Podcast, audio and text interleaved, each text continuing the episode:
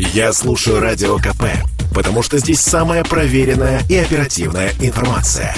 И тебе рекомендую.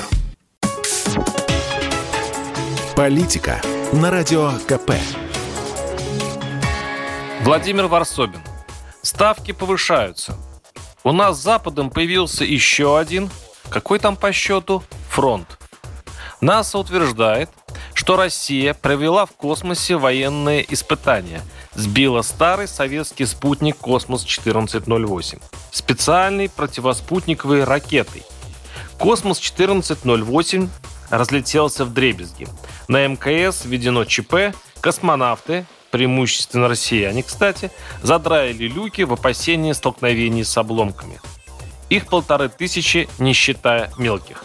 Газдеп в истерике – цитирую, США будут работать союзниками и партнерами, чтобы ответить на эти безответственные действия России. Москва пока молчит, видимо, наслаждаясь произведенным эффектом. Роскосмос опубликовал официальное сообщение, полное заверение в приверженности политики обеспечения безопасности в космосе, из которого невозможно понять ровно ничего. Хотя чего объяснять, когда все предельно ясно.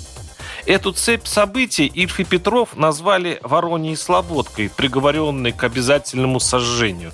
Наш мир, похоже, подпалят со всех возможных концов. На Западе полыхает неугасимая Беларусь. Лукашенко в стремлении усадить Запад за стол переговоров, чтобы наконец почувствовать себя настоящим президентом, как всегда немного увлекся.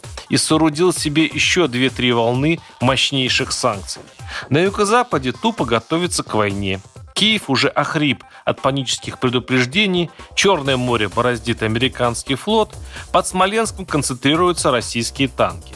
Авторитетное агентство Bloomberg сообщает о предупреждении разведки США о возможности начала войны России с Украиной.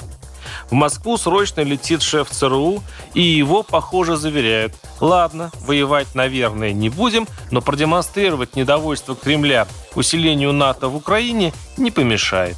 Запад в ответ начинает открытые консультации, какими санкции наказать Россию в случае начала войны. И тут Москва, следим четко по хронологии, якобы запускает противоспутниковую ракету. Если правда, скрыть это невозможно. Астрономы всего мира могут убедиться, советского спутника «Космос-1408» больше нет. Там действительно парят обломки. А если так, то Кремль на виду всего мира мусорит в космосе, демонстрируя свое отношение вообще ко всему. Посыл тут широченный. Москва демонстрирует, что никаких красных линий она не признает, даже космических. И дорожит репутацией непредсказуемого противника, с которым лучше не связываться.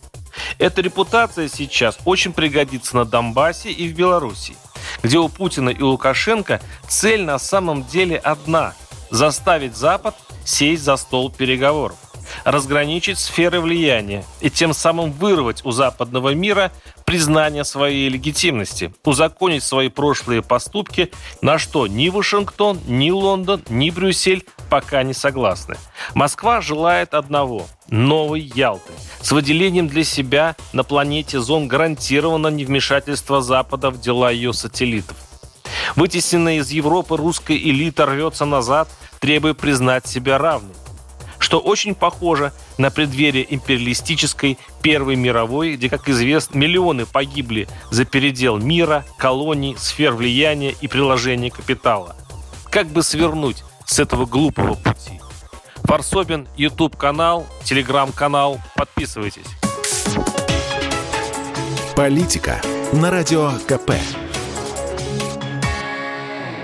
Это спорт неприкрытый и не скучный. Спорт, в котором есть жизнь. Спорт, который говорит с тобой как друг.